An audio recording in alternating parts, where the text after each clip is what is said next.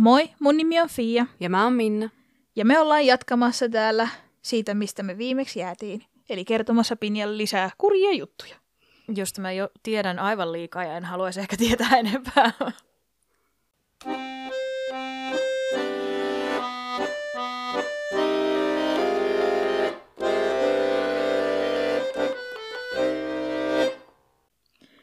Tosiaan, osassa yksi käsiteltiin Jeffrey Dahmerin lapsuutta aina 90-luvulle asti.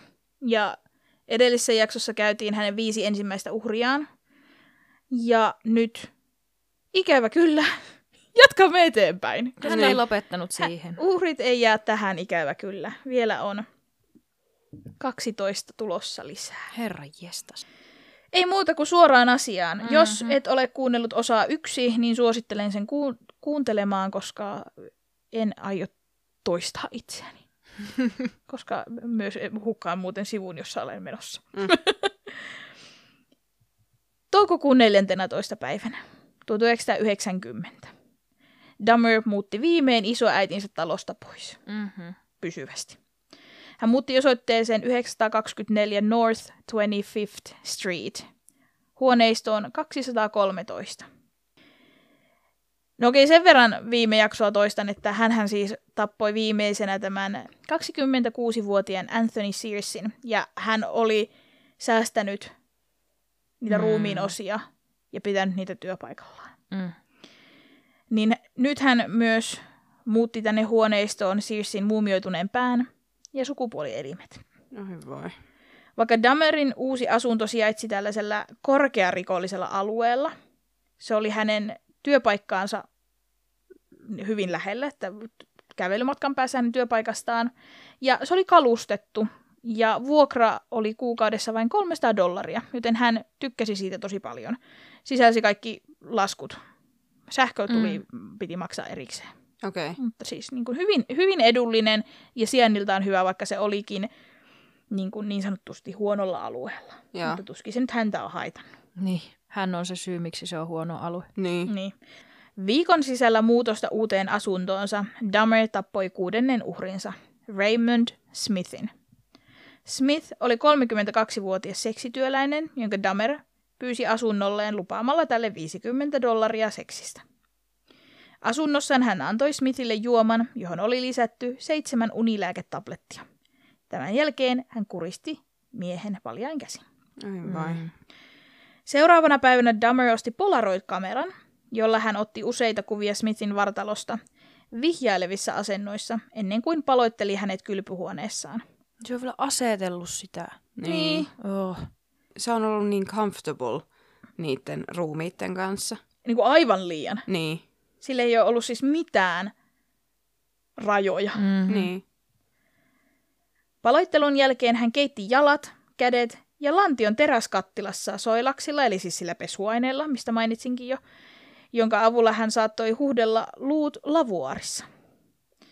Dahmer liuotti loput Smithin luurangosta, kalloa lukuun ottamatta, hapolla, ja myöhemmin hän ruiskumaalasi Smithin kallon, jonka hän asetti Searsin kallon rinnalle mustalla pyyhkeellä peitetyn tämmöisen metallisen arkistokaapin päälle. Okei. Okay. Mm. Tää on niinku... Näitä uhreja on tässä vaiheessa jo niin paljon, että tää niinku...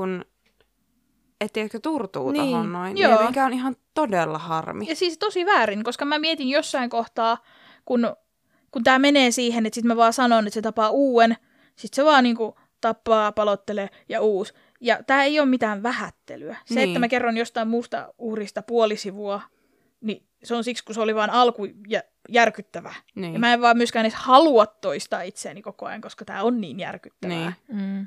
Mutta, mutta niin, just tuo, että kun tämä on vaan ja uusi uhri ja uusi uhri. Niin. Ihan siis uskomatonta, että tämä ei ole vaan huono elokuva, Niin. Niin. missä ei ole keksitty muuta plottia kuin se, että siellä on joku sarjamurhaaja. Vaan Niin. niin. niinku, nämä on oikeita ihmisiä. Mm. Niin. Noin viikko Raymond Smithin murhan jälkeen, 27. toukokuuta, Dahmer houkutteli toisen nuoren miehen asuntoonsa. Tällöin Dahmer nautti vahingossa vieraansa nautittavaksi tarjoitetun juoman, eli siis sen, minkä hän oli terästänyt rauhoittavilla. Ja kun hän heräsi seuraavana aamuna, hän huomasi, että hänen aiottu uhrinsa oli varastanut häneltä vaatteita, 300 dollaria ja kellon. Siis oikein. Niin, Niin kuin, joku, karma iski. Ees vähän. niin. Niin kuin toi, toi on käytännössä niin kuin siis pi, pikkurillin, ei kun pikkuvarpaan lyöminen ovenkarmiin verrattuna siis niin kuin, mutta edes jotain. Niin. Siis niinpä, minusta se olisi saanut tehdä paljon enemmän. Mm. Niin, Se olisi voinut vaikka stäpätä sitä sitten. niin.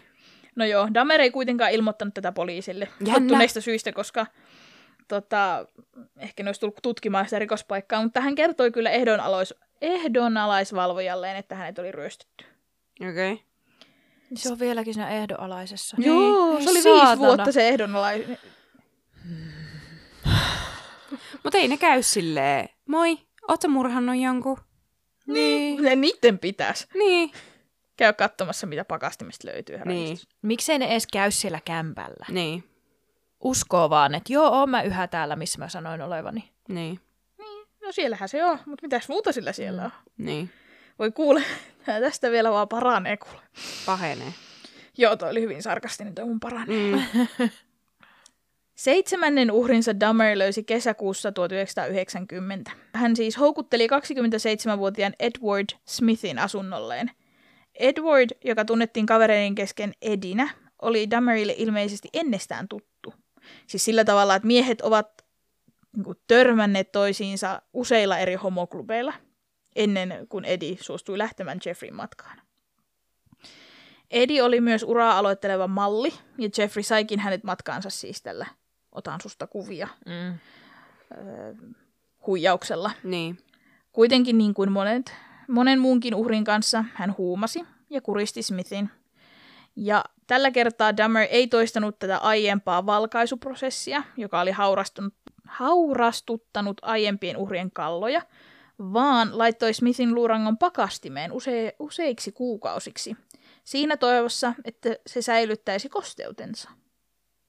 Okei. Okay. Luurangon jäädyttäminen ei siis poista kosteutta, ja tämän uhrin luuranko sitten hapotettiin tämän jäädyttämisen jälkeen. Hän vissiin niin toivoi, että se niin kuin, jotenkin ne luut pysyisi parempana. Niin. En, en, mä en ymmärrä tästä ehkä niin paljon mm-hmm. tästä Mhm. prosessista, että mä voisin kertoa. Näin hän kertoo tehneensä. Niin. Mutta laittaessaan kalloa kuivumaan, hän vahingossa tuhosi sen. Hupsis. Ja se oli ollut hänelle ilmeisesti suuri harmi, sillä hän oli siis, hän on siis jäädyttänyt ja hapottanut, ja hän päättää laittaa uuniin sen kuivumaan, sen kallon, niin se räjähti sinne uuniin. Okei. Okay. Siis ihan niin kuin, Rookie mistake.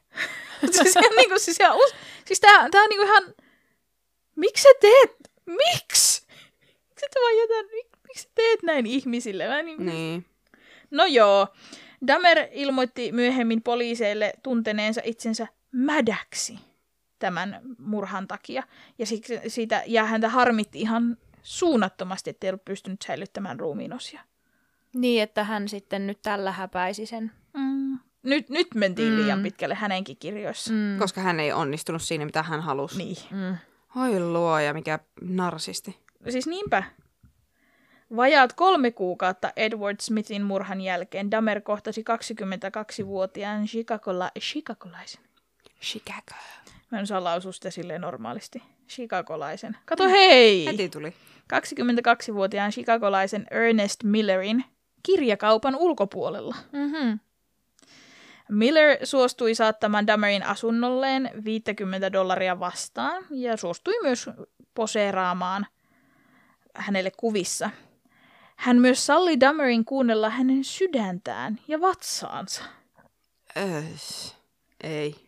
Pakko sanoa, että mä en menisi kenenkään asuntoon sillä, että mä maksan sulle, että mä saan kuunnella sun sydäntä. Joo, no niin. En, En, en, en menisi. Riippuu siitä, miten paljon tarvii rahaa. En menisi.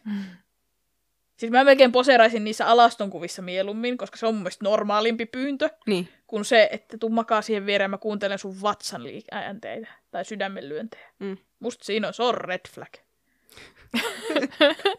Niin mikään muu näistä. Öö, mä maksan sulle 50, 50 dollaria siitä, että sä kävelet mun kanssa kotiin. Oli niinku se ensimmäinen. Niin. Sitten silleen, no jos, otetaan vielä kuvia. Mm.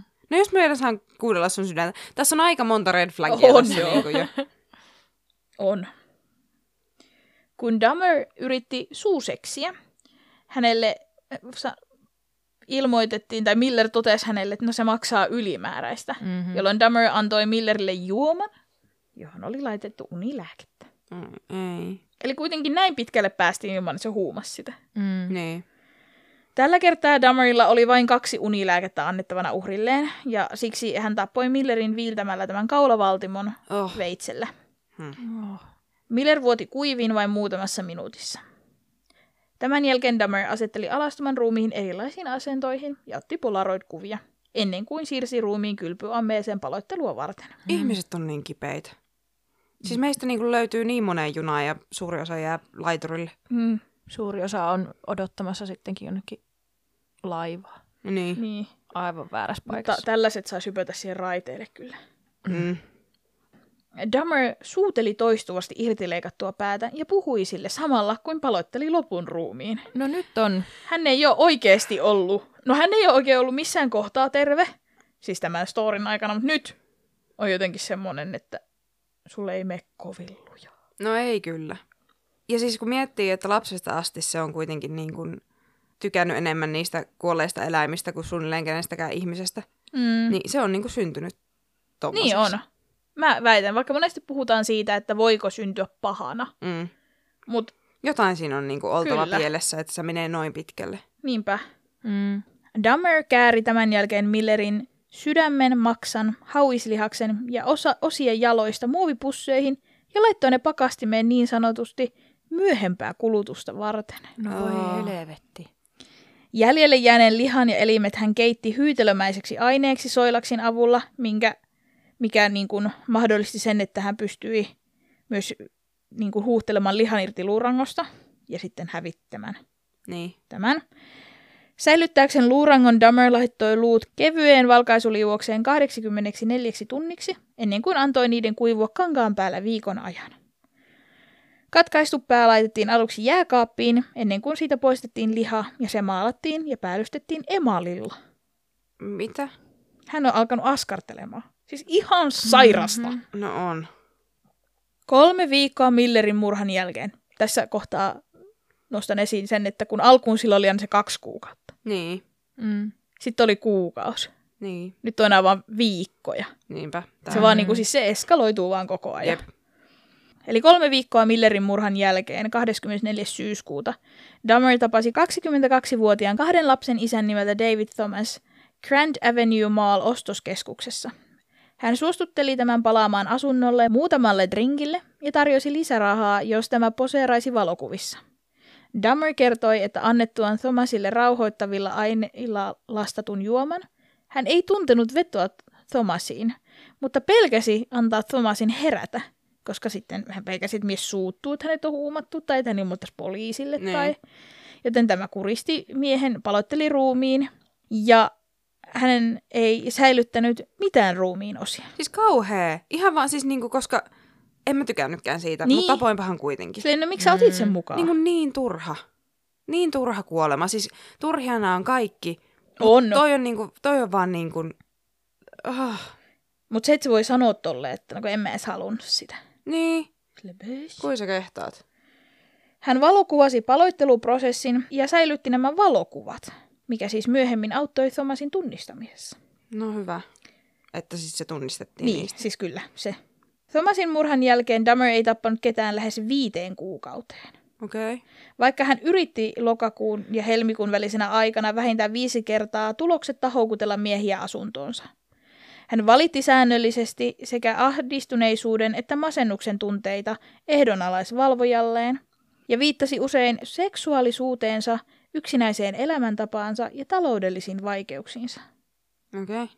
Tämä on ollut rankkaa. No joo, Ja yhä se on se saatanan ehdollisvalvoja siellä. pyörimässä. Mm-hmm. Ihan tyhjän kanssa. mm, kuuntelemassa, kun toisella on niin rankkaa. Ja, mutta joo, hänellä oli myös tällöin tämän viiden kuukauden aikana ollut paljon puhetta esimerkiksi itsemurha-ajatuksista, että hänellä oli nyt vaikeat viisi kuukautta, kun kukaan ei lähtenyt baarista hänen kotiinsa. Öö, on vaikea, tai siis on mahdotonta tuntea mitään niin kuin Myötätunto. myötätuntoa tässä kohtaa, että on enemmän semmoinen Että anna mennä vaan. Niin. Ihan, mutta siis ihan oikeasti. Siis ihminen, joka voi surutta tappaa näin monta viatonta ihmistä, varsinkin nämä on ollut hirveän nuoria. Niinpä. Ja ne ei ole kos kukaan tehnyt mitään väärää tälle Dahmerille. Siis Niin. niin. kuin, ne on vaan niin kuin hyvää hyvyyttään tullut tai rahan perässä tai mitä muuta, Niin. kun tarvitsevat rahaa. Mm. Ja sitten hän vaan niin kuin surutta tappaa ne, niin mulla ei ainakaan siis, että olisivat vaan todenneet, että no hei Dahmer, tee se. Joo, ei Vaikka, niin lämpöä. vaikka niin kuin normaalisti en tietenkään missään tilanteessa tue mitään itse murha-ajatuksia eikä mitään, että ihmiset tarvii apua ja jos ahistaa ja masentaa, niin se on hyvä, että niistä puhuu. Mutta tämän kohdalla on vaan sillä, ei kauhean, lässyn lässyn olisi tehnyt vaan. Aika ärsyttää. Niin. Mm. Jep. Mutta kertaus on opintojen äiti, eli vuonna 1990 Damer surmasi neljä ihmistä. Huhhuh. 33-vuotiaan Raymond Smithin, 28-vuotiaan Eddie Smithin, 22-vuotiaan Ernest Millerin ja 23-vuotiaan David Thomasin. Mm. Moi ei. Mutta vuonna 1991 Dahmer todella eskaloitui, sillä sinä vuonna heinäkuuhun mennessä hän tappoi kahdeksan miestä. Mm. Hyi. Helmikuussa hän huomasi 17-vuotiaan Curtis Strotherin seisovan bussipysäkillä lähellä Margeten yliopistoa. Jeffrey omien sanoinsa mukaan houkutteli miehen asunnolleen jälleen tarjoamalla rahaa alastonkuvissa poseeraamisesta. Ja lisäkannustimena oli sukupuoliyhteys, mistä maksettaisiin myös. Niin. Damer huumasi pojan, sitoi tämän kädet käsiraudoilla selän taakse ja kuristi hänet sitten kuoliaaksi nahkahihnalla. Hän paloitteli Curtisin ruumiin, mutta säilytti nuoren miehen kallon, kädet ja sukupuolielimet ja kuvasi paloitteluprosessin jokaisen vaiheen. Mm. Voisi kuvitella, että Jeffrey, joka tässä kohtaa on tappanut jo kymmenisen ihmistä, että hän tekisi sen tarkoituksella. Mm-hmm. Tai että hänellä omien, tai että se niin kuin, että siihen on tavallaan joku syy, miksi hän tappaa. Niinpä. Kuitenkin hänen omien sanojensa mukaan tappaminen ei ollut hänen mielestään kivaa. Ja hän sanoi, tässä tulee lainaus. Tappaminen ei ollut tavoite. Halusin vain saada henkilön täydelliseen hallintaani. Minun ei tarvinnut ottaa huomioon hänen toiveitaan, ja siten pystyin pitämään hänet kanssani niin kauan kuin itse halusin. Niin, objekti. Kyllä. Mutta siis niinku, tai niinku, kun jotkut murhaajat, että se nimenomaan on se stämpääminen tai Niin, niin kun se murhan tekeminen on se, mikä niitä kiihottaa, kyllä. niin hänellä se ei ollut se. Niin. Joo. Vajaat kaksi kuukautta myöhemmin, eli 7. huhtikuuta 1991, Dahmer kohtasi 19-vuotiaan Errol Lid- Lindseyin. Lindsay oli heteroseksuaali, mutta Dahmer houkutteli tämän asunnolleen jollain verukkein ja huumasi hänet ensin, niin kuin tapoihin jo kuului. Sitten hän keksi, että hän porasi reijän miehen kalloon, jonka kautta hän ruiskutti aivoihin suolahappoa. Mm. Dahmerin mukaan Lindsay heräsi tämän kokeen jälkeen, jonka siis Dahmer oli suunnitellut siinä toivossa, että hän saisi aikaan niin sanotun pysyvän vastustuskyvyttömän alistuvan tilan. Oi, öh. Mies sa- heräsi ja sanoi, minulla on päänsärky, paljonko kello on? Dahmer ei vastannut mitään, vaan huumasi Lindsayn uudelleen ja kuristi lopulta miehen. Lindsayn kuoltua Dahmer irroitti tämän pään ja säilytti kallon. Tällä kertaa hän yritti säilyttää myös miehen ihon laittamalla sen kylmään suolaliuokseen, mutta siitä tuli ajan myötä liian hauras ja hän joutui sen hävittämään. Ah, Eli siis Dahmer, niin kuin mä sanoin, Dahmer ei halunnut tappaa. niin. Tai se ei ollut se, no kai se nyt halusi tappaa, kun se nyt teki niin, mutta Mm, se, ei ollut se se, goal. niin. Niin hän yritti siis melkein tämmöistä lobotomian kaltaista. Niin, jep. Että hän Se on niinku, niinku tyhjä kuori, joka ei ole kuollut. Niin. Hän halusi tämmöisiä niin kuin eläviä zombeja. Mm. Niin. Vuoteen 1991 mennessä Oxford Apartmentin muut asukkaat, eli se missä Jeffrey Mm. asui, olivat toistuvasti valittaneet rakennuksen isännöitsijälle asunnosta 213 kantautuvista pahoista hajuista. Siellä myös kuului jatkuvaa kolinaa ja satunnainen moottorisahan ääni. Sisällä moottorisahailu. Jep. Hän harrastaa jotain tukin veistämistä. Niin, jep. Isännöitsijä otti yhteyttä Dammeriin näiden valitusten johdosta useankin otteeseen, ja aluksi niitä selitettiin sillä, että hänen pakastin oli rikkoutunut, että siellä oli sitten liha mennyt huonoksi.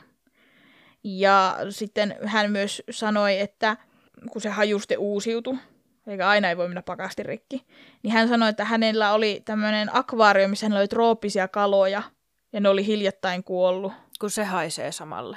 Niin, ilmeisesti, mutta näin hän, hän kertoi siis isännöitsijälle. Ja se on vaan A-OK. No mutta siis tossakin on se, että sä et halua edes kuvitella sitä vaihtoehtoa, että siellä tapahtuisi jotain pahempaa. Niin, mutta kun se on kuitenkin vuokralla, niin kyllä vuokra, jos mä omistaisin sen asunnon, missä tota tehdään, niin kyllä mä kävisin vähän katsoa, että miksi täällä haisee. Mä yhä omistan tämän paikan Niin. kuitenkin. Niin. No, toukokuun 24. päivä Dahmer kohtasi yökerhossa 31-vuotiaan Tony Hughesin. Ja taas hänet houkuteltiin Dahmerin asunnolle tarjoamalla rahaa poseeraamisesta, valokuvissa ja mahdollisesti niin kuin seksityöstä. Tony oli kuuromykkä, mutta hänellä oli siis aina kynä ja paperi mukana, että he pystyisivät siis kommunikoimaan. Ja näin hän kommunikoi niin kuin kaikkien kanssa. Aivan.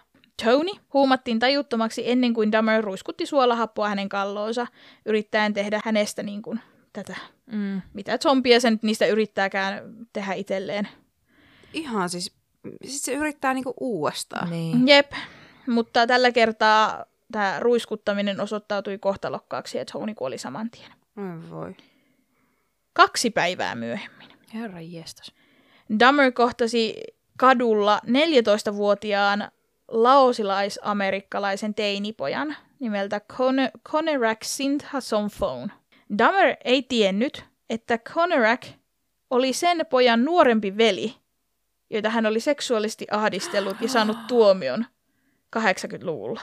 Eikä. Mikä tuuri. Ja siis niinku, ei. Siis niin huono tuuri. Ja siis niinku, Järkyttävää. aivan hirveetä. Hän lähestyi teiniä tarjoamalla rahaa, jotta tämä lähtisi hänen mukaansa asunnolle poseeraamaan Polaroid-kuvia varten. Damerin mukaan poika suhtautui aluksi vastahakoisesti ehdotukseen ennen kuin muutti mielensä ja lähti miehen mukaan asunnolle. Siellä hän poseerasi kuvissa alusvaatteisillaan ennen kuin Dahmer huom- huumasi hänet tajuttomaksi ja seksuaalisesti hyväksikäytti tätä. Mm. Ennen kuin Sindhason Phone menetti tajuntansa, Dahmer johdatti pojan makuhuoneeseen, jossa lattialla makasi edelleen alastomana Tony Hughes. Ei. Oh. Dahmerin mukaan hän uskoi, että poika näki ruumiin, mutta ei kuitenkaan reagoinut nähdessään sitä. Todennäköisesti se oli niin huumattu, että jos se on sen nähnyt, niin se ei ole sitä rekisteröinyt. Niin. Tällöin Dahmer porasi yhden reijän pojan kallon kruunuun, jonka kautta hän ruiskutti suolahappoa otsalohkoon. Miksi se kokeilee koko ajan tätä samaa? Niin, eikä tajuaisi, että sama kuin sen kallon kanssa teki sen saman uudestaan ja uudestaan ja odotti eri tulosta. Mm, Se kopää. tyhmä. Niin. Ja siis ihan siis järkyttävää. Odotellessaan, mitä tapahtuu, Dahmer joi oluita maatessaan pojan vieressä ennen kuin nukahti hetkeksi ja lähti sitten asunnostaan baariin juomaan lisää alkoholia. Oh. Varhain seuraavana aamuna Dahmer palasi kohti asuntoaan ja löysi 14-vuotiaan pojan istumassa alastomana tiellä. Hän... Mä olen siis aivan siis silmät Kyllä. suurena. Tämä, ja tämä on hyi todella saatana. järkyttävä. Tää Tämä on- on alusta loppuun aivan järkyttävä. Joo, ja tää on, niinku, tää on ehkä se niinku kurin, jos näitä voi laittaa mitenkään, niinku, Kyllä tämä on. tää on ihan hirveä. Poika istui siis siinä kadun kulmalla, höpötti ilmeisesti laosin kielellä jotain.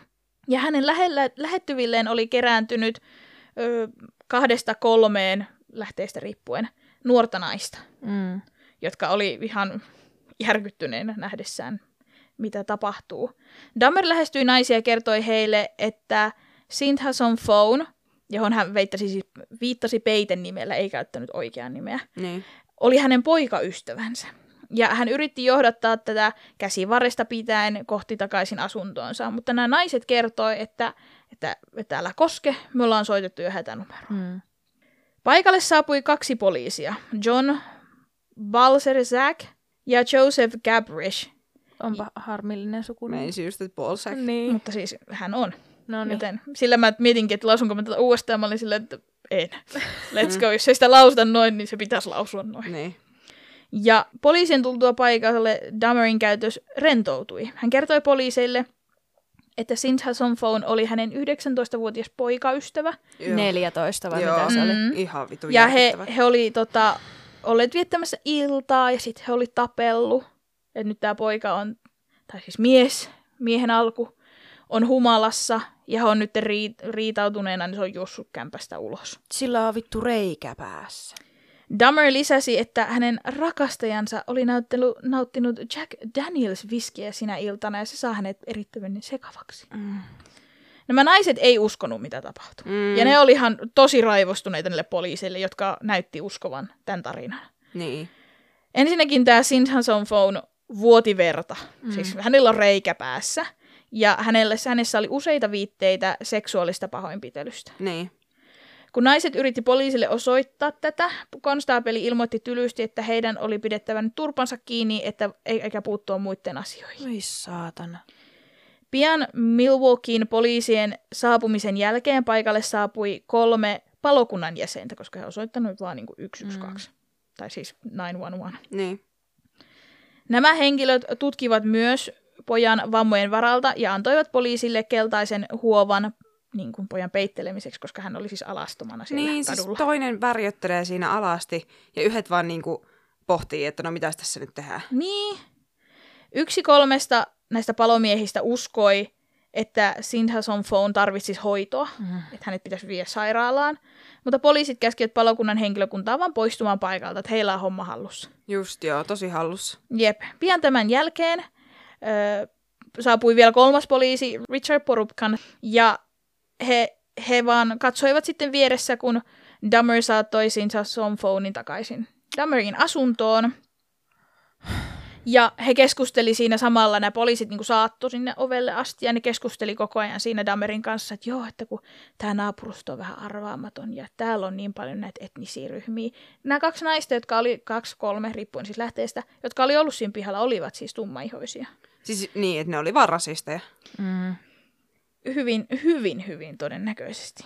Asunnossa Dahmer näytti poliisille kaksi puolialastonta polaroid-kuvaa, jotka hän oli ottanut tästä nuorukaisesta edellisenä iltana, todentaakseen väitteen, että he ovat todella rakastavaisia. Joo, se todistaa. Niinpä. Vaikka Balzersack, Ballsack. Balzac sanoi, että hän ei haistanut mitään epätavallista asunnossa.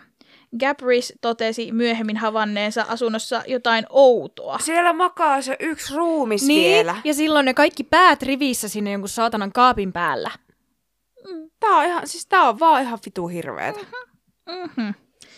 Koska nimenomaan se ruumis edelleen makaa siellä. Mutta tämä varmaan- on taas se semmoinen leffa, jossa ne kävelee huoneen ohi, eikä kato sinne. Ja sitten on silleen, mikä vittu teitä vaivaa, kuinka typeriä te olette. Ja tämä on ihan oikea elämä. Niin. Tämä ei ole mikään huonosti kirjoitettu leffa. Niin?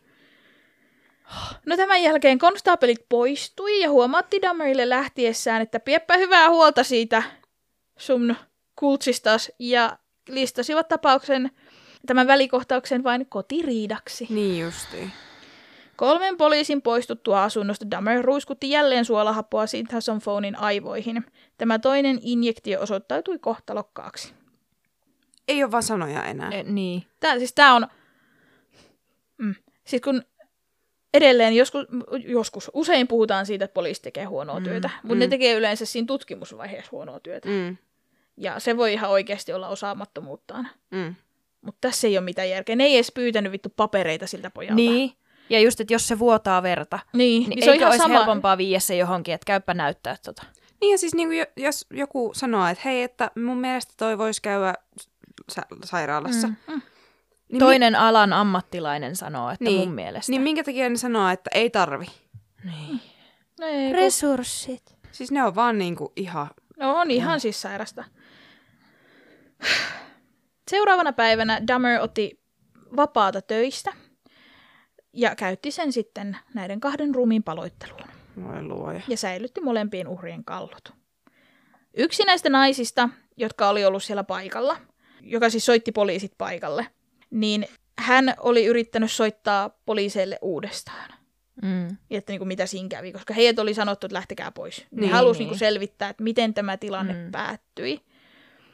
Ja hän oli kysynyt heiltä toistuvasti, että, että ettekö te niin kuin kattonut, minkä ikäinen se poika on, että se näytti tosi nuorelta. Niin. Ja poliisi oli sanonut, että kyseessä ei ole lapsi, vaikka hän ei ole siis sitä tarkastanut. Mm, mutta nämä naiset vielä niin kuin soitti perään, Mm. mm. että niin kuin, o, ootteko te nyt sata varmoja? Niin, niitä oikeasti kiinnosti Niin. se, että sen pojan hyvinvointi. Poliisia ei kiinnostunut pätkääkään. Mm. Mm-hmm. Jep. Paria päivää myöhemmin tietenkin Conrackin vanhemmat oli huolestunut, missä poika on. Ja hänen kuvansa oli printattu lehteen. Mm. Joten nainen soitti uudelleen poliisille, että ton on oltava se poika, Mm-hmm. mikä me nähtiin siellä kadun kulmalla. Mutta kukaan ei ottanut hänen, tähän naisen enää yhteyttä, eikä hän saanut ketään, tai, tai hän ei saanut ketään kiinni. Niin Mutta tämä mm. niin kuin päättyi siihen. Siis tää on vaan niin kuin raivoa. Mm. Niinpä. Ja siis kaiken kukkuraksi, kun poliisit ilmoitti eteenpäin tapauksesta, että me ollaan nyt käyty tarkistamassa tuo, niin niissä nauhoitteissa, mihin kun ne puhuu niihin radiopuhelimiin, niin, niin tota, he kertoo, että no, että siellä oli vaan humalaisia homoja ja ne on tapellut poikaystävät ja sitten ne on vaan niinku räkättänyt Joo. siihen, niinku, että, että kaikkea nuo homotkin tekee. Niin, että niin kuin Meningillä. homofobisia rasisteja. Mm. Kyllä, siis ihan. Turhaan käytiin tuolla tuhlaamassa aikaamme. Niin, Ah. saatiinpahan naurut. Siis ihan uskomatonta. Aivan Mutta siis. sekin, että kun he ei ole, jos olisi ollut kyseessä nuori nainen, niin varmaan olisivat heti peittäneet hänet. Mm. Mutta tossa ne antaa sen olla alasti vaikka kuinka kauan. Niin, Niin. ennen kuin Ihan se semmoinen niinku häpäisy paikalle. siitäkin. Niin. Niin. Kesäkuun 30. päivänä Dahmer matkusti Chicagoon, jossa hän tapasi bussiasemalla 20-vuotiaana Matt Turnerin. Turner hyväksyi Dahmerin tarjouksen matkustaa takaisin Milwaukeeen ammattimaista valokuvausta varten. Mm. Asunnossa Dahmer huumasi, kuristi ja paloitteli Turnerin ja laittoi tämän pään ja sisäelimet erilaisiin muovipusseihin pakastimeen. Jostain syystä Turneria ei koskaan ilmoitettu kadonneeksi. Okei. Okay. Viisi päivää myöhemmin. 5. heinäkuuta Dahmer houkutteli 23-vuotiaan Jeremiah Weinbergin chicagolaisesta baarista asuntoonsa lupaamalla viettää viikonlopun hänen kanssaan. Hän huumasi Weinbergin, anteeksi, Weinbergerin ja ruiskutti kaksi kertaa kiehuvaa vettä hänen kalloonsa, jolloin tämä vaipui koomaan ja kuoli kaksi päivää myöhemmin. Mm. Voi... Mm. No siis, ja nyt toistan itseäni, kun sanoin, että en, en halua vähätellä näitä uhreja, mutta nyt yritän vähän tiivistää sitä, mitä niille tapahtui, koska mä muuten toistasin vaan itseäni. Niin. Se, ei ole, se ei ole sitä, että mä en vaan halua keskustella heistä, mutta kun kaikille tapahtuu se sama, he houkutellaan asuntoon, huumataan, raiskataan, tapetaan, palotellaan, niin se on vaan turhaa mässäilyä, että mä kertoisin yksityiskohtaisesti, mitä jokaiselle tapahtuu. Niin. Heinäkuun 15. päivänä, eli siis 10 päivää myöhemmin, Dahmer kohtasi 24-vuotiaan Oliver Lacyin kadun kulmassa ja sitten jälleen kerran suostui tulemaan poseeraamaan valokuviin. Ja pari harrasti siellä seksiä ennen kuin Dahmer huumasi Lacyn. Tällä kertaa Dahmerin tarkoituksena oli pidentää aikaa, jonka hän vietti Lacyn kanssa, niin kuin tämän elossa ollessaan. Niin. Hän halusi sitä yrittää pidentää. Ja hän siis yritti epäonnistuneesti tehdä leisistä tajuttoman kloroformilla. Ja sitten, koska hänellä nyt oli siellä tajuton ihminen, niin hän ei voinut mennä töihin. Niin. Niin hän soitti sitten työpaikalleen, että en tuu huomenna töihin, niin hänet irtisanottiin. Sitten sillä istumalla. Mm. Just. Kuristettuaan Lacyn, Dahmer harrasti seksiä ruumiin kanssa ennen kuin hän paloitteli miehen. Hän laittoi Lacyn pään ja sydämen jääkaappiin ja luurangon pakastimeen. No, siinä kohtaa sitten Dahmerilla oli viimein tavallaan niin kuin ehkä... Hän viimein tajusi, että hän on oikeasti menettänyt sen työpaikan. Siinä ehkä hurmoksessa, kun hän on soittanut, että mä en tule töihin, ja on sanonut, että no ei tarvitse tulla enää, niin se on ollut varmaan ihan sama. Niin. Mutta tavallaan sen jälkeen, kun hän oli sen Mm. ruumiin taas hävittänyt, niin se niin kuin iski vasten kasvoja. Ja hän lähti sitten tota, hakemaan itselleen saman tien uutta uhria. Oh. Ja hän löysikin 25-vuotiaan Joseph Braidhoffin. Asunnolle päästyään hän kuristi miehen, jätti hänet Dahmerin sängylle lakanalla peitettynä makaamaan kahdeksi päiväksi. Paria päivää myöhemmin siis Dahmer irrotti lakanan ja löysi pään toukkien peittämänä. Oh. Siis niin ällöttävää. Hän katkaisi ruumiista niin kuin, katkaisi pään ruumiista, puhdisti sen ja laittoi jääkaappiinsa. Myöhemmin hän kaatoi hapanta-ainetta vartalon päälle sekä kahden muun edellisen kuukauden aikana tapettun uhrien vartalon päälle, koska ne Mm. edelleen on siellä. Siis miten tota hajua Niin. ei muka niinku Ja siis miten se silleen- pystyy itse olemaan Niin. siellä hajussa? Niin. Se on Niin. niin kuin myös ihan uskomatonta. Niin. Ja mä jäin miettimään myös sitä, että sillä on varmaan ruokaa siellä samassa jääkaapissa. Niin. Mm.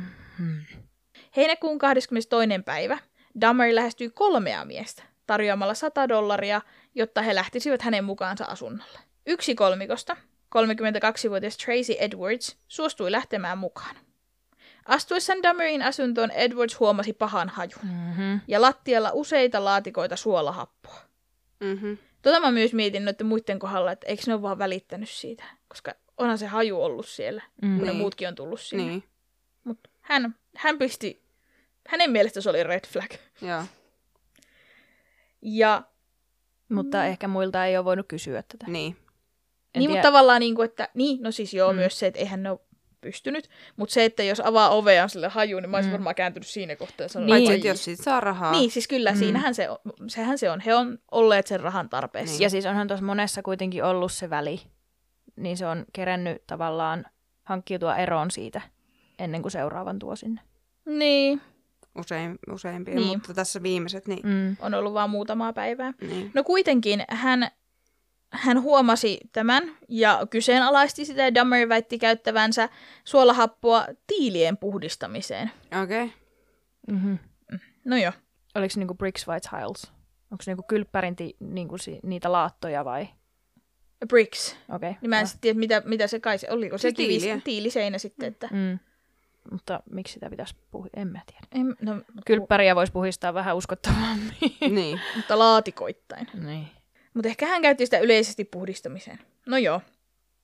Dahmer kysyi Edwardsilta pienen keskustelun jälkeen, että haluaisiko hän katsella trooppisia kaloja yhdessä, koska hänellä oli se akvaario siellä. Okei. Okay. Ja siinä kohtaa, kun Edward käänti päätään katsoa, että no missä ne kalat on, niin Dahmer laittoi häneen käsiraudat. Ja kun Edward kysyi, että mitä nyt tapahtuu, Dahmer ei oikein vastannut mitään, vaan hän niin kuin kahlitsi, yritti kahlita hänen ranteitaan yhteen. Niin. Ja käski Edwardia tulemaan hänen kanssaan makuuhuoneeseen, että nyt alat poseraamaan. Niin. Makuuhuoneessa ollessaan Edwards huomasi seinällä olevan alastomia, alastomista miehistä olevia julisteita. Ja siellä puo- pyöri elokuva Manaaja kolme. Okei. Okay. Ja nurkassa oli myös tämmöinen iso, iso sininen tynnyri, mikä haisi pahalta. Hyi kauhea. Tämän jälkeen Dahmer alkoi heilutella veistä ja ilmoitti Edwardsille aikovansa ottaa hänestä niitä alastonkuvia. Yrittäessään rauhoitella Dahmeria, Edwards avasi paitansa ja antoi ja sanoi antavansa miehen tehdä periaatteessa mitä haluat. Että otan nämä käsiraudat nyt ensin pois, niin mä pystyn poseeraa paremmin. Et se alkoi niinku tälleen niinku maanittelemaan, että joo Mm. joo, että veitsi pois ja näin, niin mä poseeraan paremmin. Ja... Käydä kauppaa sen. Niin. Mutta Dahmer vaan tota, tuijotteli sitä televisiota siinä, eikä se oikein kuunnellut, Okei. Okay. koska se oli niin fiksaantunut siihen filmiin. Hän halusi jostain syystä, se vaan niin kuin sitoi sen, otti veitsen ja alkoi katsoa Manaa ja kolmosta. Hän on hyvin kipeä. Siis niin kuin uskomatonta. Ja Manaa ja kolmosta. Niin. Ei edes niin kuin ykköstä, vaan kolmosta. Niin. No joo. Edward sanoi, että tässä kohtaa Dahmer keinui edestakaisin ja lauloi. Mm-hmm. Siinä kohtaa hän tajusi, että hänellä voisi olla ehkä chanssi paeta, että kun se on noin tuommoisissa oudoissa tiloissa. Mutta Dahmer asettikin päänsä Edwardsin rinnalle ja kuunteli tämän sydämen luonteja ja ilmoitti Edwardsille, että aion syödä sinun sydämesi. Mm. Oh. Jatkuvista yrityksistä estää Dahmeria niin kuin hyökkäämästä hänen kimppuunsa, niin Edward, Edwards teki tällaista, että se vaan niin kuin hoki koko ajan, että me ollaan kavereita, että ei tässä mitään, että hengaillaan, että niin kuin, pistä mm. se Mm. veitsi pois ja että avaa nämä käsiraudat ja että se, niin kuin, se jatko sitä sellaista, niin kuin, että en mm. mä Mm. aio paeta, en mä aio tehdä mitään, mä teen mitä sä haluut ja niin kuin, suostun kaikkeen. Edwards oli siinä kohtaa oikeasti päättänyt, että hän hyppää ikkunasta heti kun Mhm. niin kuin voi, tai juoksee ulkoovesta. Ja Edward sitten keksi, että hän sanoi, että hänen täytyy käydä vessassa. Mm. Ja Dahmer suostui.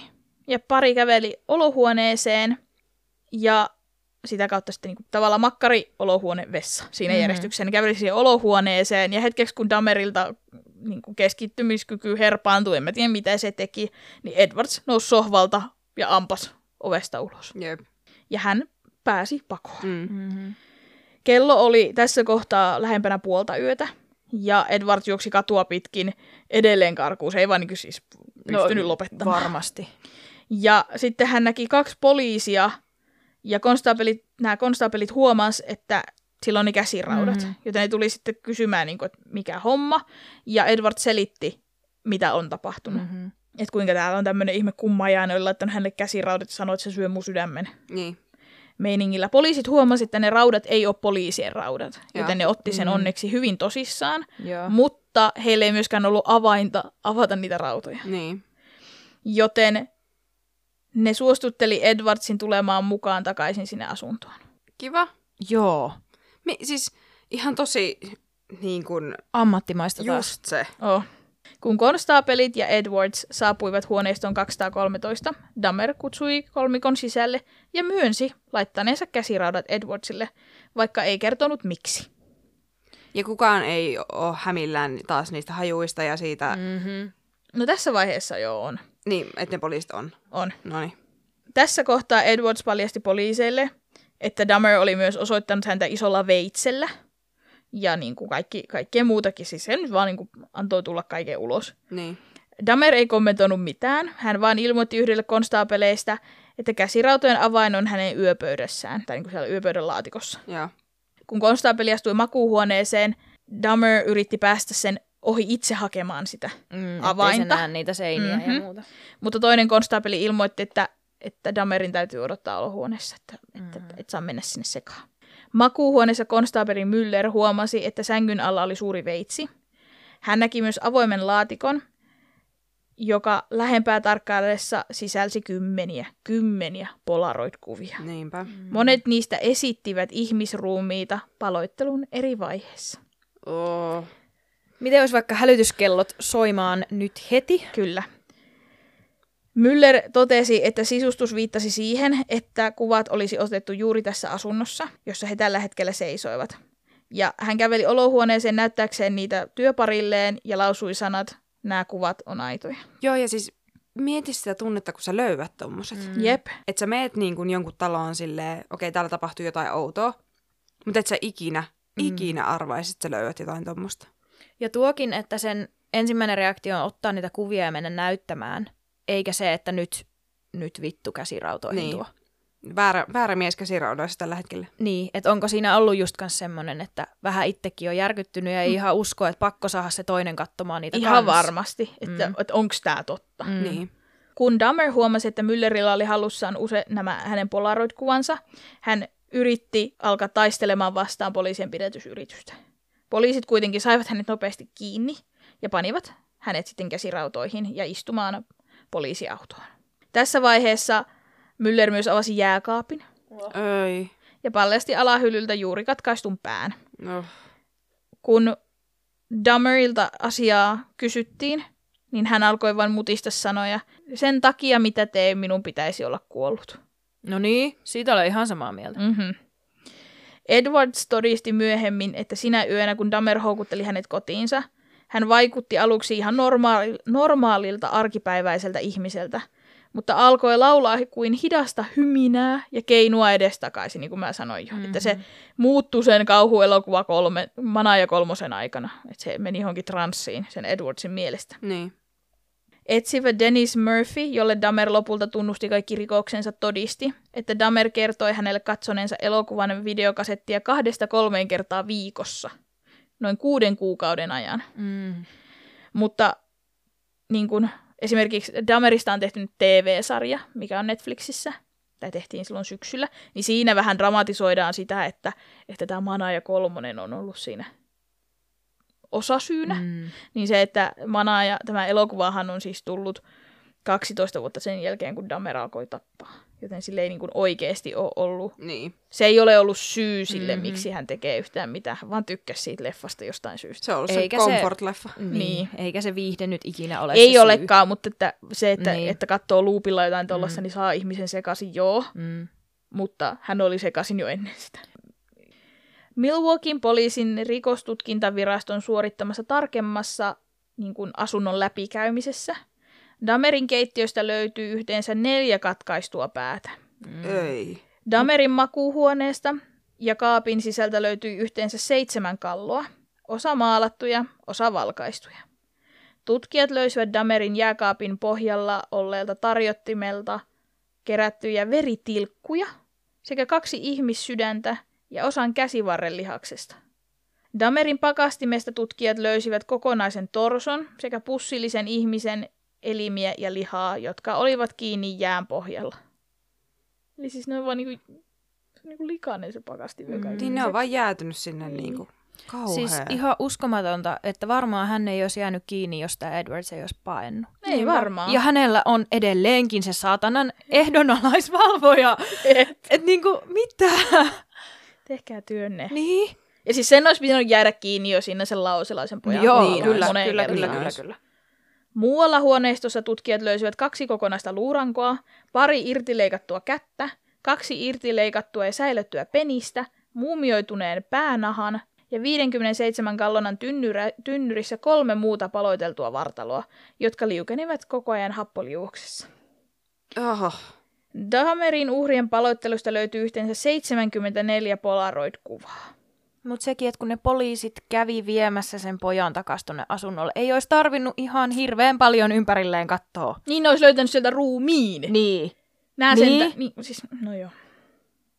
Etsivä Pat- Patrick Kennedy kuulusteli Dameria seuraavana päivänä. Kuulustelut aloitettiin kyselemällä hänen tekemistään murhistaan ja hänen asunnostaan löytyneistä todisteista.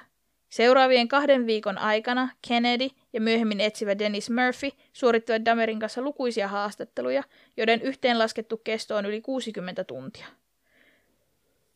Damer luopui oikeudestaan asianajajan läsnäoloon koko kuulustelujen ajan ja lisäsi haluavansa tunnustaa kaiken, koska hän oli, ja tässä tulee lainaus, luonut tämän kauhun ja on vain järkevää, että teen kaikkeni lopettaakseni sen. Hän myönsi helposti murhanneensa 16 nuorta miestä Wisconsinissa vuodesta 87 lähtien ja lisäksi yhden uhrin Stephen Hicksin Ohiossa vuonna 78. Huhhuh. Useimmat Damerin uhde- uhreista oli tehty tajuttomaksi ennen murhaa, vaikkakin toki jotkut, jotkut olivat kuolleet siihen, että heidän aivoihinsa oli ruiskutettu happoa tai kiehuvaa vettä. Damer ei muistanut tämän Steven tuomin niin, tämän toisen uhrinsa tapaamista eikä tappamista. Se Okei. niin kuin, ei muista, miten ne on sille kunnolla mennyt. Se Niin. niin kuin, hämärästi muisti sen, että me mentiin hotelliin ja näin, ja sitten mä heräsin siellä. Joo.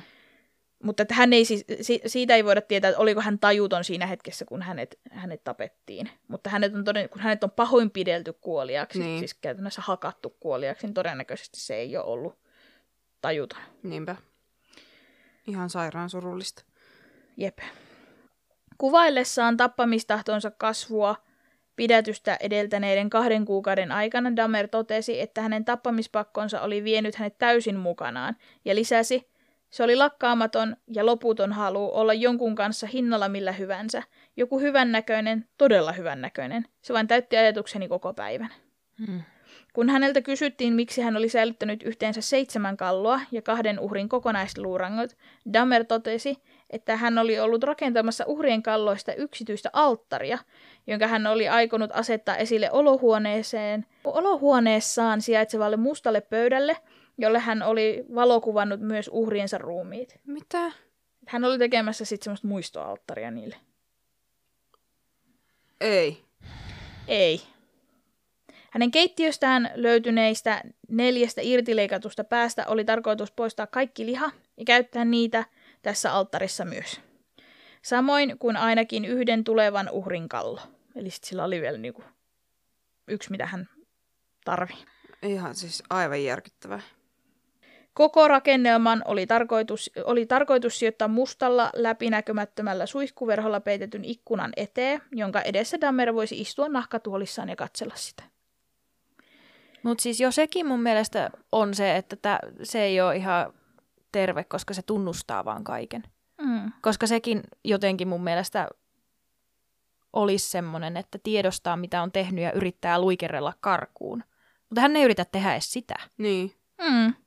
Niinpä. Kun Damerilta kysyttiin marraskuussa 91 tehdyssä haastattelussa, kenelle alttari oli omistettu, hän vastasi itselleni. Se oli paikka, jossa saatoin tuntea oloni kotoisaksi. Hän lisäksi kuvaili aiottua altariaan meditaatiopaikaksi, josta hän uskoi voivansa ammentaa voiman tunnetta. Mm-hmm. Just Sen takia joo. mä en meditoi. Ei, siis ihan pimeä. Damer myönsi harjoittaneensa nekrofiliaa useiden uhriensa ruumiiden kanssa. Damer myös tunnusti nauttineensa kolmen tappamansa uhrin sydämet, maksan, hauislihaksen ja osia reidestä. Ja säilytti myös muiden uhrien lisää lihaa ja elimiä myöhempää kulutusta varten. Eli siis toisin sanoen hän söi osan uhreistaan. Luoja. Hyi. Viitaten uhriensa syömisen syihin Damer totesi aluksi syöneensä osia uhreistaan vain uteliaisuudesta ja lisäsi sitten, luulen, että se sai minut tuntemaan, että he ovat pysyvä osa minua. Just joo. Tai- Tää on nyt taas tätä. Siis hän ei selkeästi tiedä, miten ruoansulatus toimii. Mm-hmm. Ei. Niinpä. Sitä on siis tosiaan spekuloitu, että miksi Jeffrey söi uhrejaan. Ja se todennäköisesti tiivistyy siihen, että hän hallitsi ja omisti uhrinsa täysin. Se, että, että ne uhrit on kokonaan hänen, hän voi tehdä niillä oikeasti mitä vaan, Niin. vaikka syödessä. Mm. Että toisen bullshitti siitä, että o- olisipa ne lähempänä mua, niin se, se on vaan niin kuin Niin. illuusio. Hän sanoi, että hänellä oli pakkomielteisiä haluja ja ajatuksia, jotka niin kuin hallitsi häntä itseään, ja niissä ajatuksissaan hän halusi vaan hallita muita ja omistaa heidät pysyvästi. Inside Edition-ohjelman jaksossa vuonna 1993 hän sanoo, kun toimittaja kysyy, että, niin kuin, että miksi, miksi niin kuin tapoit heidät, he keskustelee siitä, ja toimittaja sitten, tai niin kuin niin, kun he keskustelee siitä ja toimittaja toteaa niin, että siksikö sä ne tapoit, niin Damer vastaa aivan, en siksi, että olisin ollut vihainen heille, en siksi, että olisin vihannut heitä, vaan siksi, että halusin pitää heidät luonani, ja kun pakkomielteeni kasvoi, säästiin ruumiin osia, kuten kalloja ja luurankoja, että he olisivat edelleen kanssani. Oh. Mm. No Dameria syytettiin siis kaikista näistä murhista, paitsi hän ei saanut syytettä Edwardsin murhan yrityksestä, eikä tuomin murhasta, koska Milwaukeein piirikunnan syyttäjä nosti syytteen vain silloin, kun murha voitiin todistaa ilman perusteltua epäilyä, ja koska Damerilla ei ollut muistikuvaa siitä tuomin murhasta, niin sitä ei sitten otettu tähän mukaan, koska siitä ei ollut olemassa myöskään fyysisiä todisteita, Aa. koska hän oli hävittänyt sen ruumiin niin hyvin. Mm. Siis niin kuin, kun oli vaan silleen, että mitä hittoa, että, niin kuin, että sitä ei otettu sen takia, että, että se ei muista sitä itse. Mutta Niin, joo, ei vaan, kun se, siitä, kun siitä niin. todisteita ja hän ei pysty kertoa, mitä on tapahtunut, Niin. niin, se on vaan niin kuin hearsay. Mutta kyllähän kaikki tietää, että se sen teki. Niin. Mutta siitä, mutta no joo. Häntä syytettiin 15 murhasta ja hän vetosi kaikkeen, kaikkiin näihin, että hän on syyllinen, mutta että hän oli mieleltään sairas ja siten syyntakeeton. Hohoi. Just. Siis Sairas kyllä. olet, mutta et syyntakeeta. Nimenomaan. Oikeudenkäynti alkoi 30. tammikuuta vuonna 1992. Milwaukeeissa häntä siis syytettiin 15 ensimmäisen asteen murhasta, koska siis se yksi oli Ohiossa, niin siksi se ei ole 16. Joo. Ja sitten kun se tuomioitetaan pois. Mm. Noniin. Damerin oikeudenkäynnissä asianajajat kiistelivät siitä, että kärsiikö hän joko mielenterveys- tai persoonallisuushäiriöistä. Syyttäjä väitti, että mahdolliset häiriöt eivät riistäneet Damerilta kykyä ymmärtää käytöksensä rikollisuutta mm-hmm. tai kykyä vastustaa impulssejaan. Jep. Puolustus väitti, että Damer kärsi mielensairaudesta ja häntä ohjasivat pakkomielteet ja impulssit. Eli niillä oli siis se yksi kanta ja kaksi kol- kalikon, mm. koli, kalikon, kolikon puolta. Niin. Mutta onko oikeasti tuossa vaiheessa, että jos hänet todettaisiin syyntakeettomaksi, Mm. niin vaikuttaako se noin kauheiden tekojen jälkeen, kuinka kuinka alentavasti siihen tuomioon? Ei se to, vaikuta alentavasti, se joutuu vaan... Tota, Pakkohoitoon. Niin, niin. Aivan. Se on vankila tai pakkohoito Niin, ajatuksena niin. periaatteessa. Niin, niin. Puolustuksen asiantuntijat väittivät, että Dahmer oli mieleltään sairas nekrofiilisen halunsa vuoksi.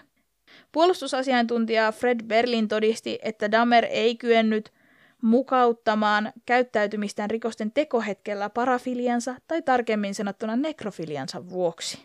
niin. Psykiatrian ja psykologian professori Judith Becker oli puolustuksen toinen asi- asiaintuntija todistaja. Becker diagnosoi Dahmerin nekrofiiliksi, vaikka hän lisäsi, että Dahmer oli ilmoittanut hänelle pitävänsä 75 prosenttia ajasta mieluummin koomassa olevia seksikumppaneita kuin kuolleita. Eli se on pelkkä mm. nekrofili. Hän toi To- 75 prosenttia. Nimenomaan tärkeä toi prosent, prosentuaalit tuolla. Viimeinen puolustuksen asiantuntija oli oikeuspsykiatrian erikoislääkäri, joka diagnosoi Dahmerille nekrofili, nekrofilian ja tämän, öö, onko sen rajatila-persoonallisuushäiriö, borderline Joo. disorder, ja sitten skitsotyyppisen persoonallisuushäiriön. Hän oli myös alkoholiriippuvainen ja psykooti, psykoosiin taipuvainen. Mm. Mä tiedän, miten, miten se sitten näkyy, jos on psykoosin taipuvainen ilman sitä psykoosia, mutta kai ne tietää ammatti-ihmiset. Helmikuun kahdeksantena päivänä Fred Fosdal todisti syyttäjän puolesta. Fosdal todisti uskovansa, että Damerilla ei ollut henkistä sairautta tai vikaa murhien tekohetkellä. Hän kuvasi Dameria laskelmoivaksi ja ovelaksi yksilöksi, joka kykeni erottamaan oikean ja väärän, jolla oli kyky kontrolloida tekojaan ja jonka himo oli moraalin yläpuolella. Mm. Vaikka Fosdal totesi uskovansa, että Dahmer oli parafiili, hänen johtopäätöksensä oli, että Dahmer ei ollut sadisti. Ihan, että siinä on vissi ero. No joo, onhan siinä. On, on, mutta niinku, että tässä- Niin kuin näen ton, mutta tärkeä, Mutta se tappoi ihmisiä. Mun mielestä Niin. se on vaan niinku syy enough. niinpä, Tykkäskö se siitä tai ei, niin who cares. Niin. niin. niin.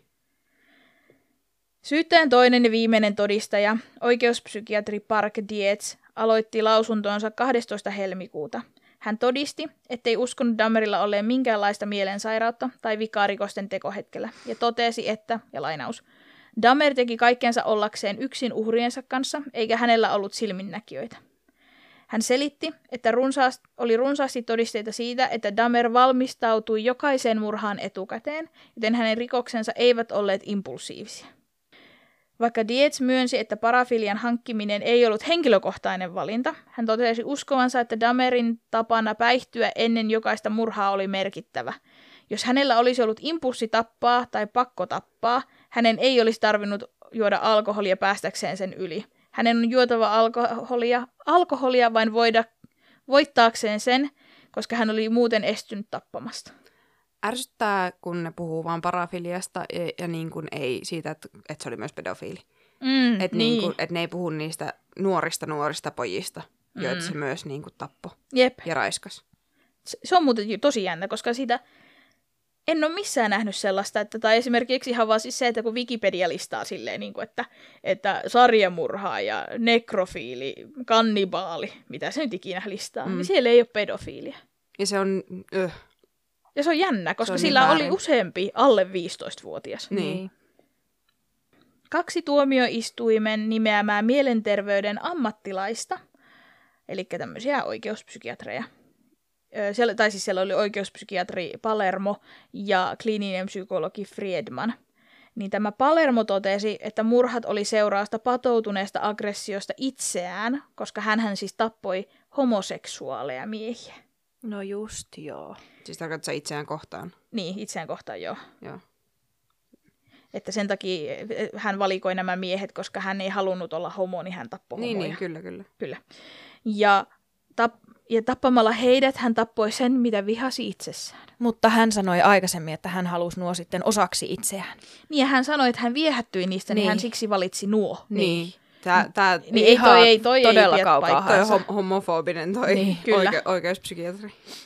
Ja öö, tämä oikeuspsykiatri Palermo päätteli, että Damerilla oli vakava sekamuotoinen persoonallisuushäiriö, jossa oli antisosiaalisia, pakkooireisia, sadistisia, fetistis, fesi, fetistisiä ja nekrofiilisia piirteitä. Mutta muuten hän oli kyllä ihan juridisesti järjissään. Mm-hmm. Musta on aina niin ihana sille hirveä lista, mutta muuten hän oli ihan järjessään. Niin, Ja siis se- joo, se on fakta, mutta toi vaan kuulostaa niin siltä, että ei nää ole mitään. niin, niin. Mutta joo. Mutta mä en muutenkaan ehkä, ehkä nyt kyllä kirjoita, allekirjoita mitään, mitä toi sanoo toi Mm. kaveri. Psykologi Friedman todisti, että Dahmerin tappamisen aiheutti toveruuden kaipuu Äh. ja todisti, että Dahmer ei ollut psykoottinen. Hän kuvaili Dahmeria ystävälliseksi, miellyttäväksi seuraksi, kohteliaaksi, huumorintajuiseksi, tavanomaisen komeaksi ja viehättäväksi. Hän oli ja on edelleen älykäs nuori mies. Niin sehän sulkee psykoottisuuden pois. Aivan täysin, kun hän on charming. Hän diagnosoi Dahmerille olevan persoonallisuushäiriön, jota ei ole mitenkään määritelty. Siihen liittyy rajatilaa, häiriötä, pakkooireita, pakkooireita pakkomielteitä ja sadistisia piirteitä. Mutta tämä on musta siinä mielessä ajattelen myös todeksi, että kun ne yrittää maalata tästä niinku hullua. Niinpä. Mm-hmm. Ei, hän oli ystävällinen, hyväkäytöksinen, ihan charmantti halutessaan. Mm.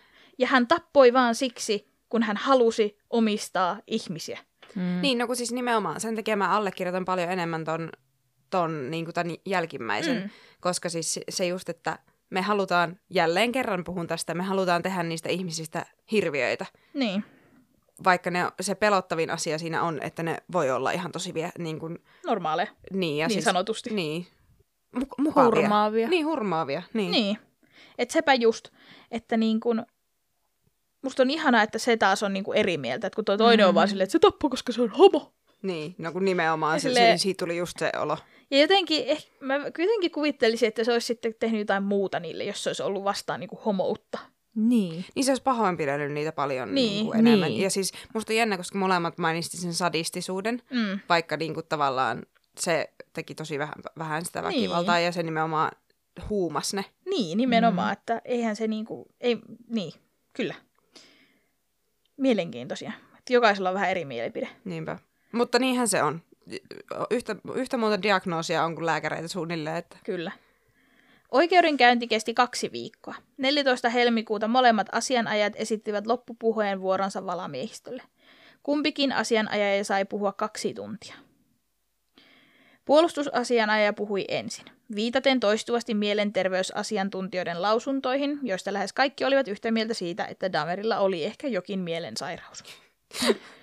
Okei. Okay. Mutta kun se oli, että jokaisella, jokaisen mielestä sillä oli vähän eri. No niin, niinku mutta siis niinku toi on niin silleen, että joka, me ollaan kaikki sitä mieltä, että on se jotenkin mieleltään vi, niin. niinku viallinen. Ei mutta... toi on normaalia. Niin. Silleen, kaikki voi Vau. sanoa sen. Te olette kaksi viikkoa miettinyt ja tässä on teidän tulos. Jep. Puolustusasianajaja väitti, että Damerin pakkomielteiset murhat olivat olleet seurausta sairaudesta, jonka hän löysi eikä itse valinnut. Hä? Aha. Mielenterveysongelmat voi myös löytää, Ja valita. mutta ei, mut ei voi itse valita. Mutta hän oli tämän tässä tapauksessa Aivan. Vaan löytänyt, mutta muut voi myös valita. Aivan niin jo. Totta, hän vaan löysi, mutta ei itse valinnut. Niin totta. Mm-hmm. Oi voi. Hän kuvasi Dameria epätoivoisen yksinäiseksi ja syvästi sairaaksi yksilöksi, joka oli niin hallitsemattomana, hallitsematon, ettei hän enää pystynyt mukautumaan, mukauttamaan käyttäytymistään.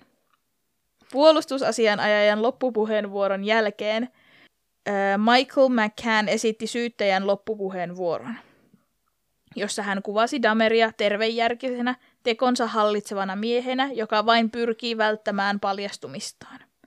Hän kuvasi Damerin laskelmoivaksi, joka tappoi kontrolloidakseen uhrejaan ja säilytti heidän ruumiinsa vain antaakseen itselleen mahdollisuuden pitkäkestoiseen seksuaaliseen mielihyvään.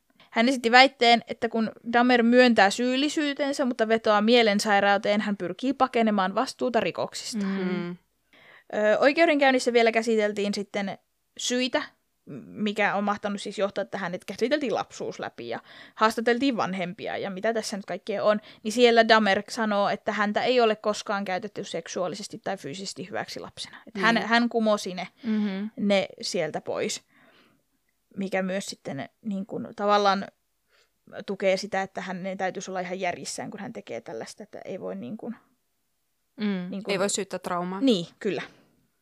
Paljon heräsi myös keskustelua siitä, että oliko, tämä, oliko nämä Damerin teot siis tosiaan homofobisia, niin kuin se psykiatri mainitsi, tai mahdollisesti rasistisia. Damerhan oli siis valkoinen mies. Ja 17 miehestä 15 oli jonkun etnisen ryhmän edustajia. Suurin osa heistä oli tummaihoisia, mutta siellä oli myös latinalaisamerikkalaisia ja sitten tämä puol- laosilaisamerikkalainen. Niin, koska se ei voi olla viehättynyt niistä. Mm. Nimenomaan.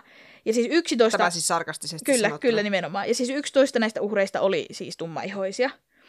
Ja Damerhan tapasi uhrinsa siis homobaareissa, joten mä olen Minnan kanssa ihan samaa mieltä siitä, että koska sehän valitsi ihmisiä, jotka oli viehättäviä. Mm. Niin. Ne oli vaan sen type. Niin. Että siinä ei ole mitään sen rasistisempaa, jollei se sitten jollain kierrolla tavalla ajatellut sitä, että poliisi ei tutki näitä ajatuksella. Mm. Siis Niin. silleen, niin kuin, että nämä on myös helppoja uhreja, mutta että Niin. hän ei mitenkään, eri, hän ei vaikka käyttäytynyt eri tavalla niiden valkoisten uhrien kanssa. Niin. Mutta siis en usko, että se on ajatellut niinkään pitkälle, että niitä ei tutkita. Se on nimenomaan ollut se, että kenestä hän on viehättynyt. Koska Mm. mm. se alleviivasi niin paljon sitä yhtä, josta hän ei ollutkaan viehättynyt. Nimenomaan. Just se, että se yksi, kenestä hän ei Mm. ollut viehättänyt, niin hän ei pitänyt sitä muut, ruumiin, ruumiin jäänteitä.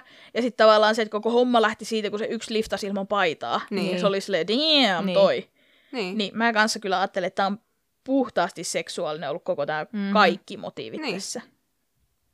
Ja siis Jeffrey Dahmer on itsekin siis torpannut esimerkiksi sitä homofobista. Mm. Että se, että hän ei kertonut kellekään olevansa homo, niin ei tee hänestä itsestään homofobista. Mä veikkaan, että 70-80-luvulla on ollut paljon ihmisiä, jotka on kertonut vaan sille omalle homoyhteisölle olevansa homo, Mm. Niin. koska se on ollut vaan turvallisempaa. Niin. Mm. No sentään hän on sen demonin itse kuopannut, niin. kun sitä noin kovasti on maalailtu. Jep. Ainoa, missä voidaan keskustella rasismista ja homofobiasta, on niiden poliisin käytös, Mhm. jotka tosiaan eivät tutkineet sitä lauselaispojan kohtaloa, Nimenomaan. koska poliisi ei halunnut sekaantua homoparin asioihin. Mm. Dam, vitun naurettava. jep. Damerin naapurit ovat väittäneet, että poliisit eivät tehneet asialle mitään juuri siksi, koska Damer oli Niin. valkoinen.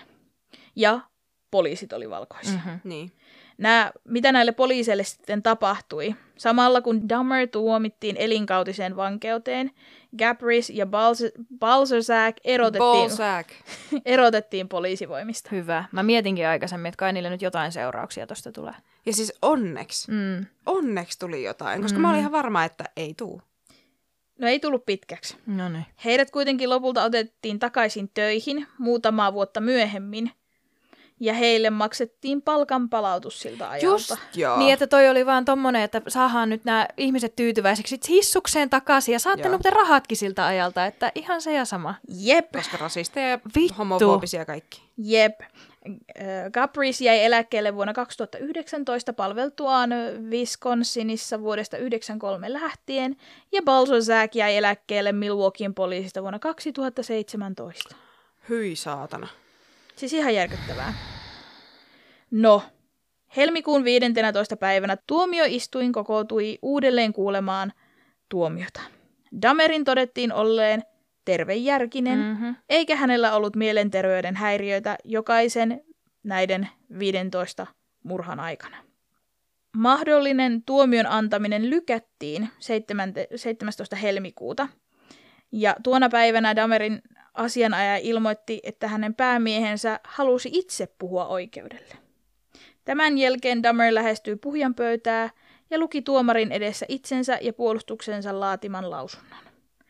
Tässä lausunnossa Damer korosti, ettei hän ollut koskaan halunnut vapautta pidätyksensä jälkeen ja että hän suoraan sanottuna toivoi omaa kuolemaansa.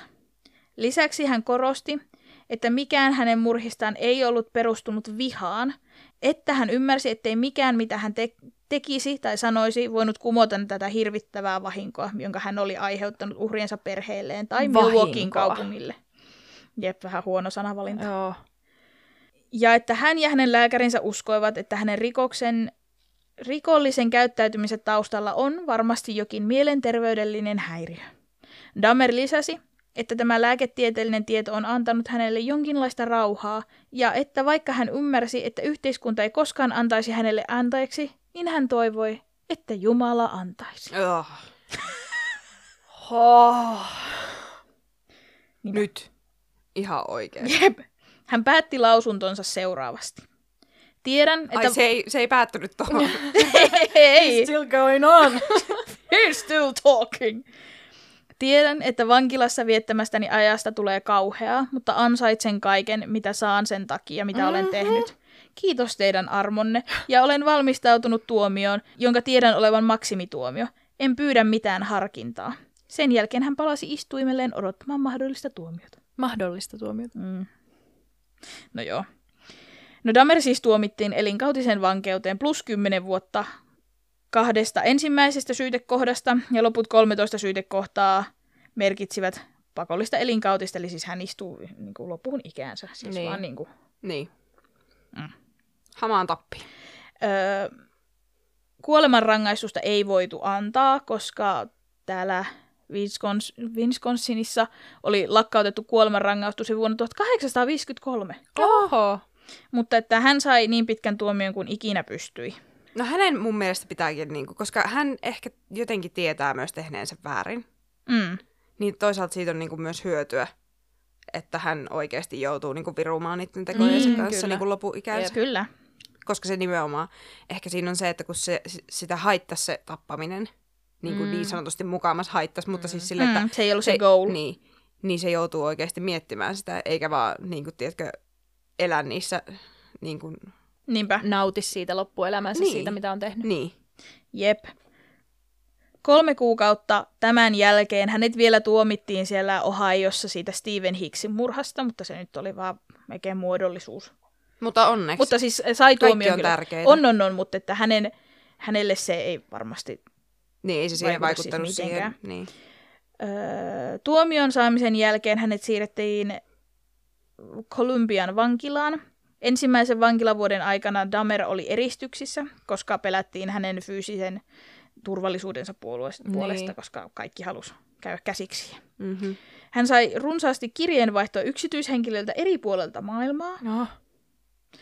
ja ihmiset jopa lahjoitti rahaa. Ja, Keksikää joku parempi kohde teidän rahoille. Ihmiset on Niin. ihan todella kipeitä. Joo. jep, että hän saisi ostaa niin kuin esimerkiksi savukkeita ja aikakauslehtiä. Siis ihan siis sairasta. Öö, eristyssellissä vietetyn vuoden jälkeen Damerin pyynnöstä hänet siirrettiin vähemmän turvalliseen yksikköön. Ja tota, siellä hän, hänelle niin kuin määrättiin tämmöinen, että hänen täytyy tehdä niin kuin päivittäin töitä. Että hän esimerkiksi siivosi WC-rakennusta ja kuntosalia ja tällaista. Että Mm. joutui tekemään siellä töitä. Tuomionsa jälkeen Damer puhui siitä, mikä sai hänet siis todella tappamaan. Hän kertoi Inside Editionille näin. Se on prosessi. Se ei tapahdu yhdessä yössä, kun esineellistetään toinen ihminen. Pidin häntä elottomana esineenä. Hän oli mielihyvää tuottava esine, ei elävä, hengittävä ihminen. Se tuntuu tekevän helpommaksi tehdä asioita, joita ei saisi tehdä. Mm. Damer selitti oikeudenkäynnissään, että hän oli aina tiennyt tekojensa olleen sairaita ja pahoja, ja jatkoi. Nyt uskon, että olin sairas. Lääkärit ovat kertoneet sen minulle, ja nyt minulla on rauha. No, ei ehkä kuuluisi olla. Sulla Ei ei, ehkä tarvitsisi olla Mm. rauhaa. No pian sen jälkeen, kun Damer oli saanut pitkät tunnustuksensa valmiiksi, hän oli pyytänyt etsivä Murphyltä, että hänelle annettaisiin kopio raamatusta. No niin. Tähän pyytöön syöst- suostuttiin, ja Damerval omistautui vähitellen kristin uskolle, ja hänestä, hänestä tulikin lopulta uudesti syntynyt kristitty. Niinpä. Isänsä kehotuksesta hän lu- luki myös luomisopin instituutin kreationisia kirjoja. Mm-hmm. Musta on ihan, että se isä on ollut silleen, että no mä en ole uskovainen, voitko lukea jotain muuta? ja toukokuussa 1994 Damerin kastoi Roe Radcliffe-niminen pastori siellä vankilassa. Kasteen jälkeen tämä pastori Radcliffe vieraili hänen luonaan viikoittain. Joo. He keskustelivat säännöllisesti kuoleman näkemyksistä. Ja Radcliffe paljasti myöhemmin, että kuolemaansa edeltävinä kuukausina Damer oli kyseenalaistanut, tekikö hän syntiä Jumalaan vastaan, jat- tekikö hän syntiä Jumalaa vastaan jatkamalla elämäänsä. ö, mutta sy- syntiä ei olisi itsemurha sitten. Siis mitä? En mä tiedä. Tämä on kun- taas näitä mut- niinku, mut kun ihan siis- vaan sekoiluja. Niin. Niinpä. Että se pappi on ollut enemminkin huono terapeutti. Niin. Niin.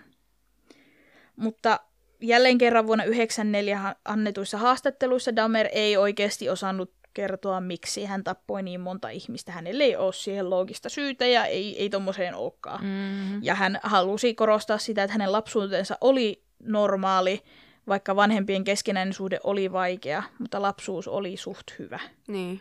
Että joku on vaan vinksahtanut hyvin aikaisessa vaiheessa, vaiheessa todennäköisesti. Niin. Ja vuonna 1994 Damer tosiaan kuolee. Ja ensi viikon jaksossa käsitelläänkin sitten Damerin kuolemaan liittyviä seikkoja ja henkilöitä, jotka siihen liittyy. Eli siis Jesse Andersonia ja Christopher Scarvery. Sen verran, jos ihmiset ei tapausta tiedä, niin Jeffrey Dahmer on siis kuollut. Ja hän kuoli siellä vankilassa.